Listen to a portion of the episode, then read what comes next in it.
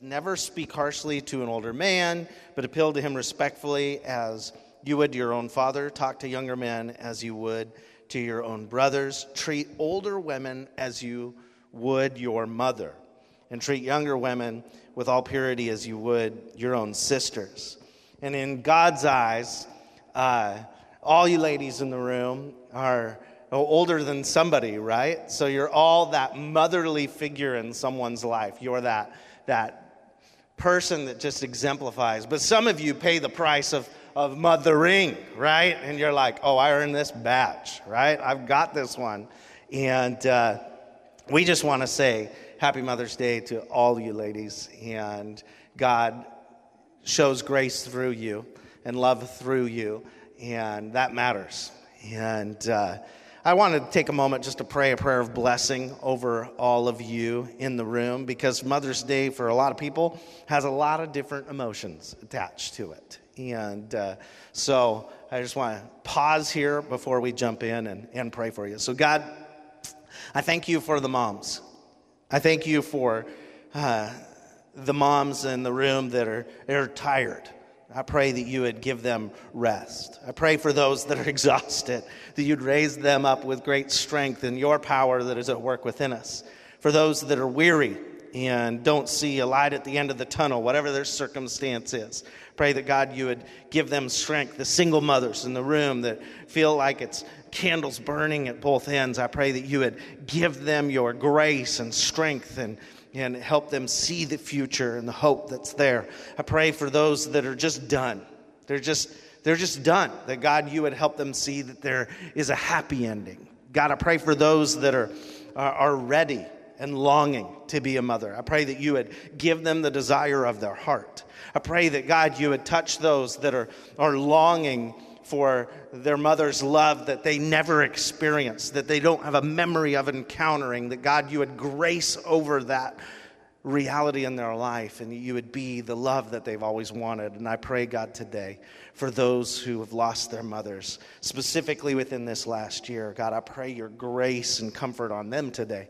Their loss would be comforted by your Holy Spirit in them, their mourning is our mourning. Their loss is our loss. And I just pray that you would overwhelm them, touch them today. We love you, Jesus. You meet our needs. In your name we pray. Amen. Amen. Well, today we're jumping back into it's a part two. It's our fourth talk and a meal with Jesus. It's part two of Hope in a Meal because we just like to mess around with the length of our series. And uh, we quickly got into the passage in Luke 9 of the feeding of the 5,000 and realized, oh dear, this is a two week talk, not a one. We didn't want to like draw it out so long last week that you felt you had been in a seminary class and uh, wanted to make it more portable so you could take it and learn something and go from there. So today we are. Uh, uh, looking just specifically at the meal of the feeding of the 5,000, but last week we looked at the surrounding circumstances. People were asking, man, who is this Jesus? And Jesus was asking, who are they saying I am? And it was this moment where the clarity came where some were saying you're one of the old prophets, maybe John the Baptist just rose from the dead, but really the disciples discovered there's so much here of what Jesus is doing and what is promised and, and is foreshadowed in the Old Testament and what is foreshadowing to the great uh, banquet of our future when we're welcomed into heaven. They're like, You're the Messiah. You are the Christ, the Son of God. And so it was this beautiful revelation surrounding the feeding of the 5,000. But there's this meal in the middle that has so much meaning as well. Jesus is showing us a bunch of things in the context of the actual food, the miracle moment. So let's read it again. Luke 9, 10 through 17 says, When the apostles returned, they told Jesus everything they had done. Then he slipped quietly away with them towards the town of Bethsaida. But the crowds found out where he was going. They followed him. He welcomed them and taught them about the kingdom of God. Isn't that what we get to do? Here's the kingdom of God. This is the beauty of the gospel. He healed those who were sick, Late in the afternoon, the 12 disciples came to him and said, Send the crowds away to the nearby villages and farms so they can find food, lodging for the night. There's nothing to eat here in this remote place. But Jesus said, You feed them. But we have only five loaves of bread and two fish, they answered. Or are you expecting us to go and buy enough food for the whole crowd? For there were about 5,000 men there, which means there was a ton of women and children as well. And Jesus replied, Tell them to sit down in groups of about 50. So the people all sat down. Jesus took the five loaves, two fish, looked up towards heaven, blessed them, then breaking the loaves into pieces, he kept giving the bread and fish to the disciples so they could distribute it to the people. They all ate as much as they wanted, and afterward, the disciples picked up 12 baskets of leftovers. We read a portion of the quote last week from the book A Meal with Jesus that Tim Chester wrote. And, and uh, here's that quote again for those of you that missed last week or had not had the chance to listen to it on the app. It says, When your church family gathers together as a group of needy people and shares food, with Jesus at the center and with Jesus as the provider, you glimpse God's coming world right here, right now. The Christian community is the beginning and sign of God's coming world, and no more so than when we eat together. Our meals reveal the identity of Jesus. Our meals are a proclamation and demonstration of God's good news.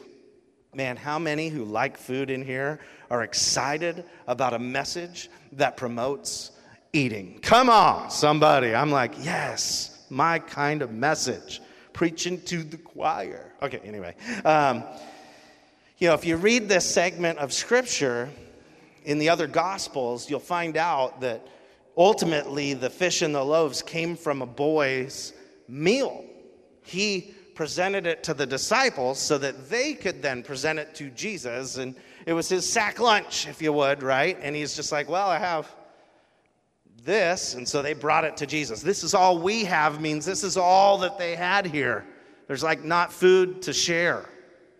And Jesus turned his full surrender into the moment of provision for all.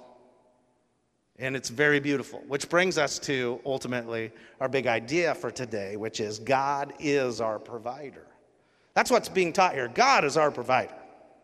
Now, my mom was an amazing provider. My mom uh, was amazing at keeping us fed. Obviously, I didn't do too bad at that.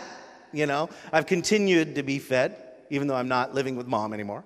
And, uh, but I just look at, you know, she set the bar. Now, it was a little different. I grew up on a farm.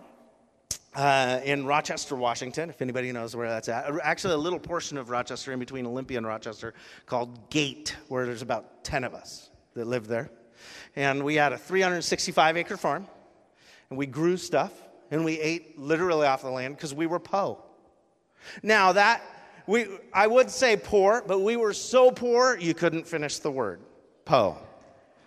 We were po. And uh, I kid you not, as kids, we went to empty train cars parked on a railroad track to get the grain we used for bread. That, you know, they, they would be in the walls and you'd beat it out. And the dusty part, we would feed the pigs, which we were going to eat during the winter. And, you know, it was, it was just like literally, it was crazy. I feel like I'm making it up when I tell the story, but I'm really not. It's really true. Um, craziest thing, though, is we wouldn't, there were some impacts to being Po. Um, like lunch at school. Um, not only were we Po, but we didn't have necessarily the, the, humility to apply for lunch help, or maybe it didn't exist in the day. I have no idea why I didn't get free lunches at school. Instead, I got sack lunches from home. And in the sack lunches was healthy food. I was that kid at lunch where other people have ranch dressing and they're dipping stuff that looks awesome. And I'm coming with, I mean, you could count on some things like a bag with a healthy portion of unflavored almonds, you know, just plain, and uh, in a little baggie. And, uh, or, you know, you always, classic, uh, would be a, a, maybe a vitamin C chewable. Everybody's got that in their lunch, right? Got to keep healthy. A little strapping lad, I got to keep my health up. Vitamin C. Uh, everybody, yeah, sure. Do they hand those out at the lunch? In the lunch? No, they don't. So, you know, I'm that kid. I'm just like, you know, hiding behind the sack, eating cut carrots. Some of you might not know what that is. Uh, students, I don't know if you've ever had a, an actual cut carrot. Now you've got those little baby, like peeled, there's no skin on them carrots that are really moist and, and amazing. But no, we grew our carrots. They were like this long by the time we remembered to pull them out of the ground. We chopped them up, left the skin on them because that's the healthy part. That's what I had in my lunch cut carrots or celery. Man, I didn't have to floss for years because I had celery, right? It's just like chew, floss, bite down, floss. That's celery for you. And I didn't have that fake little cheese junk on it that some of you would have on your celery. You know, it's just there's some things. Oh, and then you couldn't forget the dried fruit from our summer labors. My parents still, every once in a while, will give us bags of dried fruit. They still just dry like a ton of fruit every summer and I do like it, like dried apricots. People around me don't like it a couple hours later, but I love eating it. And uh, it's delicious, powder keg. And I love uh, the classic, and which is weird. Preston, our youngest, um, likes these now, but nothing could help out your breath during lunch like a good, huge dill pickle, right? Walk into class after lunch. Does anybody smell vinegar? No, not me. That was a real ladies' man with that pickle, right? And so that's just kind of like, that was a lunch. That was a huff lunch. And I can't imagine nowadays Jesus being handed some of the lunches that kids would be having at school. Oh, by the way, my mom made my lunch all the way through high school. Don't tell my twins sitting in the front row because they've been making their lunch since like elementary school, haven't you? Yeah, rough, man. Your parents whoo, pulled the lid over your eyes. Okay, so anyway, we're, uh, you know, the reality is my mom did make lunch. She loved us. She provided for us, right? And, and uh, I was the envy of no one, but it was awesome that she did give us like real healthy food. If Jesus was handed a kid's sack lunch today, I don't know that he would have broke, like peeled open the Twinkie that would last until he returns, right? And broke it open and kept handing it to the disciples, saying, you know, hand this to the next group of 50. Make sure they eat the cream filling first. It's delicious. You know, I don't think he would have broke open the Twinkie. He may have taken great pleasure in handing out Jack Link's beef jerky. That would have been a win, right? He may have taken incredible pleasure in passing around something that I don't think they had back then Nutella. You know, they could have dipped the bread in it, right? That would have been delicious in the day. They would have not had any leftovers because they would have ate to the full. But that's not what students have in their lunches. They have things like Lunchables. I wonder what Jesus would have done if the disciples would have brought him a Lunchable, like a, or those bread, stick, and cheese things, right? Huh? Or uh, maybe they might have uh, brought him, like, I don't even know why they invented this, but Rice Krispie treats in like a little plastic bag thing? Like, how hard is it to make Rice Krispie treats and put them in a Ziploc? We have to go to Costco and buy a box of Rice Krispie treats. Unbelievable, they take this to lunch. Uh, pudding cups? What a waste. It's like, come on, make some pudding put it in Tupperware. It's come, you know, did we forget how to do these things? I don't know. And my daughters are telling me the big thing at school, guys, I don't know if this is true or not, but uh, the hot, spicy Cheetos, you know, would he have broke those Cheetos and passed them around? Groups of 50 would have been saying, Can you produce some water, Jesus, right now? The things we eat, Cheez Its. I mean, all kinds of stuff. It's not natural. Jesus was wanting to provide some great food for these people. And the child produced natural fish, bread. It was as raw of bread as you can get. They probably say the, the child was from not the upper class, so the bread was probably as plain of bread as you get. Wasn't a fancy French bread roll or anything. And he multiplied that and handed it out. I got to eat healthy. These guys in groups of 50 got to eat healthy. God's the provider of food. And what do we express when we say thanks, when we say grace for our food? Our daily dependence on God is what we're expressing. We're saying, Thank you, God, for the sustenance. As humans, you've fed us, right? Or our dependence on others. We're grateful for those that have prepared or grown the food or processed the food or bought the food. I mean, do we really say thanks with these things in mind? Or we just take for granted, oh, look, somebody wrapped up this little Rice Krispie treat for me. Somebody got the rice delish, you know, and a marshmallow, and we eat it. But are we really saying thank you? Are we eating good food? Therefore, therefore transforming food from just fuel to like relishing the greatness we have for this food stuff that we get to eat. Our gratitude to God, thereby reorient, reorienting ourselves to God, saying, Man, you're providing for me. I get to eat right now. And it's just interesting, isn't it? Our gratitude for community when we come together for a meal and we're just like, this is right. There's just something healthy about coming to the fellowship of a meal. And Jesus challenged them not to just eat his families in this very story. He said, sit them in groups of 50. He's like, let's, let's just start this development of community right now. Put them in groups of 50 so they can enjoy a meal as community. That's the value Jesus was passing along. It's pretty beautiful. And here are some things we just grabbed that we thought we could learn from God's provision today for us. Thought one Jesus provides for us in mission or on mission, depending on how you'd say that. Jesus provides for us. And, and Jesus asks the disciples to do an impossible task here feed them. He knew they couldn't feed them, they didn't have the resource to feed them. He was setting them up. They're not resourced. But yet, Jesus challenges them so they see they can't, and only He can. He wants to reveal Himself still as provider. And as you read through the Old Testament, you see many moments where God provides for His people. And now Jesus is here going, here's going to be another moment. I'm setting you up. The feeding of the 5,000 highlights the disciples' responsibility and inability to provide. Jesus asks us what resources we have.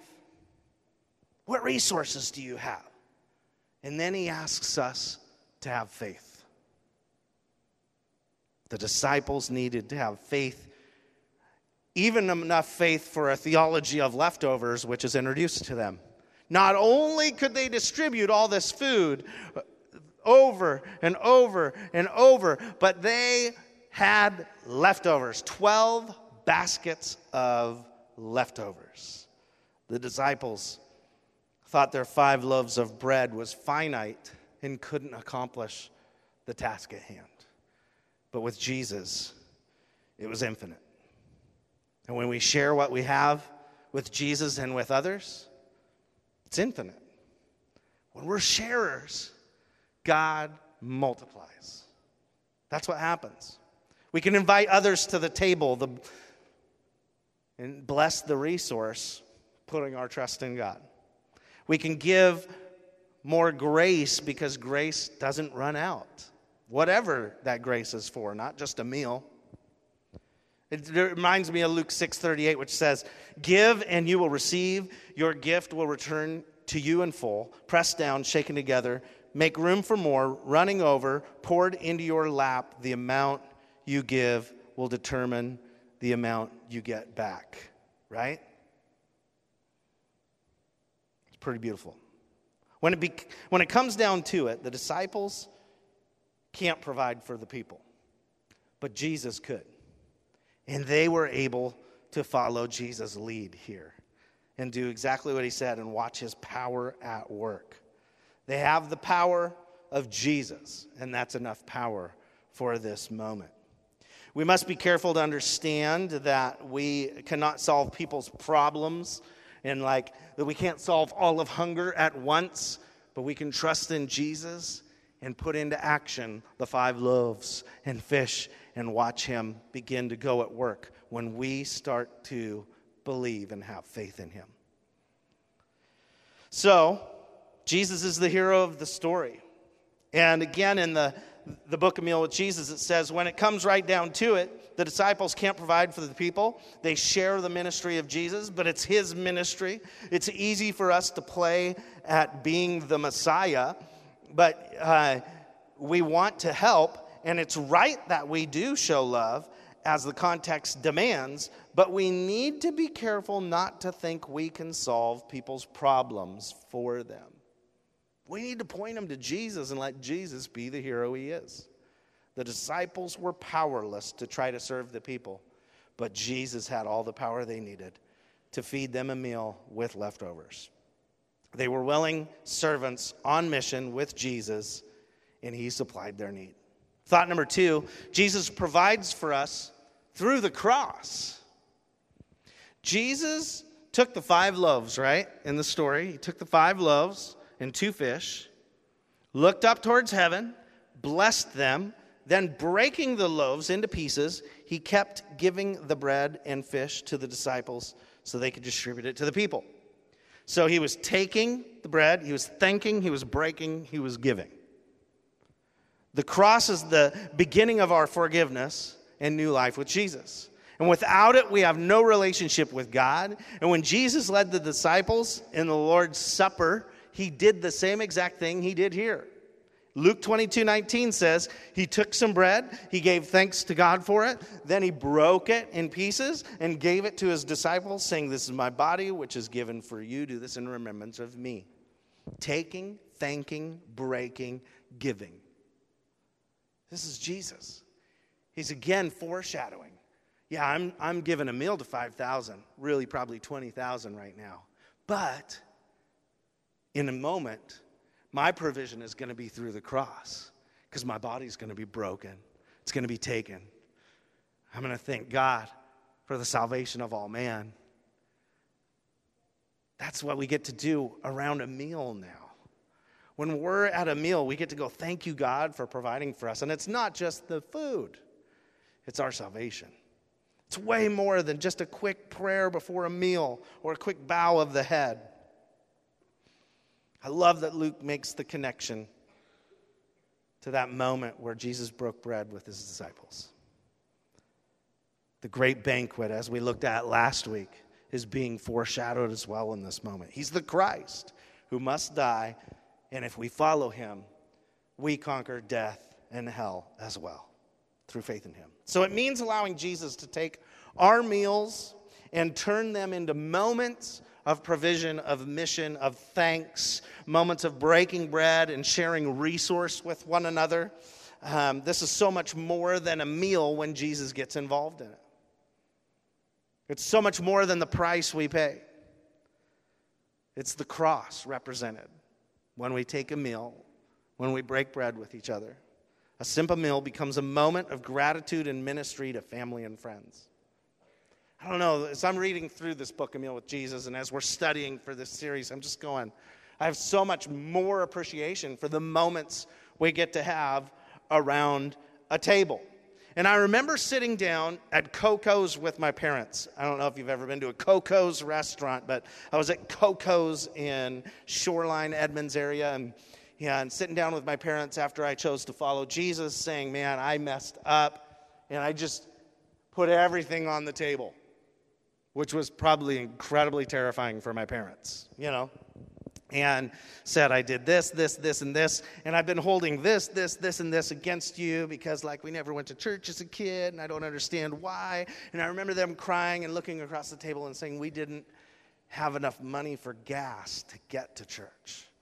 And I was like, oh, that's why we went on hikes every Sunday or we had a or oh i don't feel well so we can't go to church you know and it was just seemed like it was an excuse like you had to come up with an excuse not to go versus go and so we just grew up like avoiding jesus So it's really interesting when you, you look at the reality of what I was expressing to them, and they were like, man, we were just too po. No, they said poor. They finished the word. But anyway, they were like, we just couldn't afford it. But we grew up on a 365 acre farm and we had cattle and, and everything. We really did have like all kinds of stuff. And so we, it's not like we were in want food wise. We had great meals and we did sit down. We had the blessing of sitting down as a family every day and having a meal together. In fact, there were years where they said we would maybe once go out to eat because we just couldn't afford to do that. We ate what the land and animals provided us. That's how we grew up. By the way, we went out to some really good quality food when we went out once a year. In Rochester at the time, there was a Burgermaster. Come on, somebody. Those fries and that tartar sauce, there's just something about Burgermaster.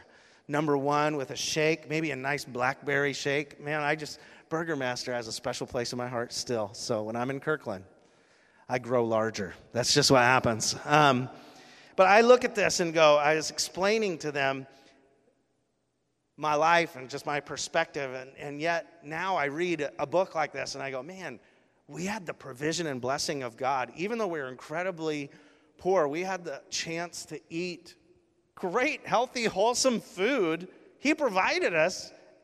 We didn't go without meals. Look at me, right? We did not go without meals.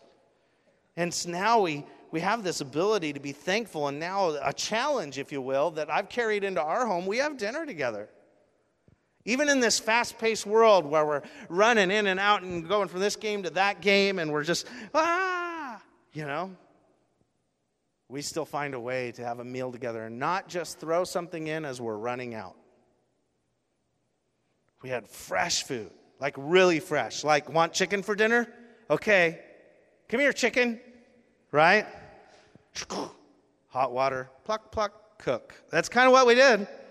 Grew up on a farm, guys. Final thought Jesus provides for us daily. Above all, food expresses our dependence on God. God's the only one that is self sufficient. We have a responsibility to take care of the world around us so He can continue to provide us food, right?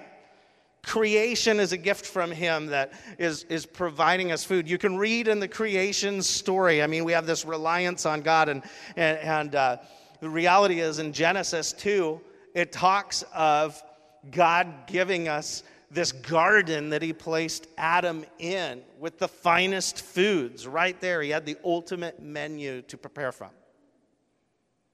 It goes all the way back to there. Jesus models for us how to give thanks in this moment again as he multiplies the food. Dietrich Bonhoeffer said this God will not tolerate the unfestive, joyless manner in which we eat our bread with sighs of groaning, with pompous, self important busyness, or even with shame. Through the daily meal, God is calling us to rejoice, to celebrate in the midst of our working day. Wow. What a perspective on food. It's, it's food, but it's like a gift. What if we could rework our mindset towards our meals together? God never intended our meals to be fast. I think there's a special place in hell for fast food, personally. you know, just saying. It's just crazy. It's not good. There's stuff that's just unnatural we put in our body. We have an opportunity to eat better and natural all around us. We have the opportunity to be grateful. And we allow our meals not to escape us, to be this moment where God reveals himself. There's going to be something beautiful that will happen. So, our action thought is to give thanks. But we really have two challenges within our action thought that we want to leave, have you leave with. One, eat a meal together with your family or family, community, whatever. But take that, make sure you give thanks for it. Pray for it. Pray for that meal. Pray and give thanks before each meal this week. Not just when there's other people there, but when you're by yourself. God, thank you for this breakfast.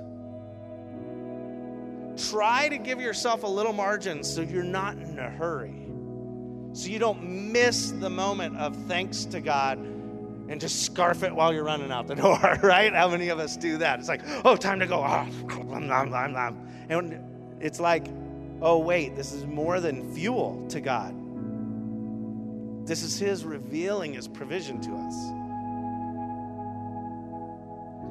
Take this one step further, and you could get all crazy with it and invite somebody to enjoy the meal with you around your table. I mean, what changes when all of a sudden you start sharing your heart for food with other people? I don't know. Could be crazy. Now, here's a big ask. Here's a big challenge. So, we give you a whole month on this one. How about, this seems backwards when we're given a challenge about food, but how about you take time to fast and pray this month? What is fasting? Well, basically, the simplest form of expl- explanation of fasting is to go without food for spiritual benefit. Like fasting would be a meal, some models in scripture would be three days, 21 days, 40 days, which is crazy. And, you know, so it's like, but there's all kinds of fasting. And so we put a bunch of links on openlife.church slash next steps, or the end of your digital handout, you could just click the link to give you some YouVersion Bible reading on fasting, or a link to Jentezen Franklin's website, which he has a bunch of fasting resources there. And just to give you insight of, man, what might God want to do by having you go without foods for a meal so that you truly understand and appreciate what a meal is from God? Sometimes we only understand what we have when we don't have it. So, a couple really big challenges there in order for us to truly give thanks to God for his provision. I want to read a passage in closing today. Then the worship team's going to sing, I'll pray. Jaden will come and close us in a moment. But I feel that this is fitting as Jesus taught his disciples to pray. Matthew 6, 9 through 13. He said, Pray like this Our Father in heaven, may your name be kept holy. May your kingdom come soon. May your will be done on earth as it is in heaven. Give us today the food we need. And forgive us our sins as we have forgiven those who sin against us. Don't let us yield to temptation, but rescue us from the evil one. Final quote from the book A Meal with Jesus. He said this we need to pray for our daily bread, not because we're worried about where our next meal might come from, but because we're not. God, you've put us in a place on this planet where we're truly blessed. The poorest of us still have food. That is not the case around this globe. And I pray that, Lord, we would not take for granted the meal that we have, the lunch that we may celebrate with a mom today, or the dinner that we may celebrate our mothers today. May we not take it for granted, your provision. May we give thanks. May we live a thankful life, a life full of gratitude and honor to you for being our provider. May we not see food as just an unnecessary rushed occurrence in our world, but may we take the time to thank you for this expression of the kingdom of God, which we get to partake in daily. And God, may you challenge our hearts to open them to others that need to comprehend the same perspective of the meal. You started us in a garden, this whole thing back in Genesis and yet you're still providing for us, and it's an expression of your love, and we thank you for it. God, may we all embrace your love today. May we exit here understanding that much more your love for us. You're so good to us, God. And we thank you that you could reveal that to us today in Scripture. In Jesus' name.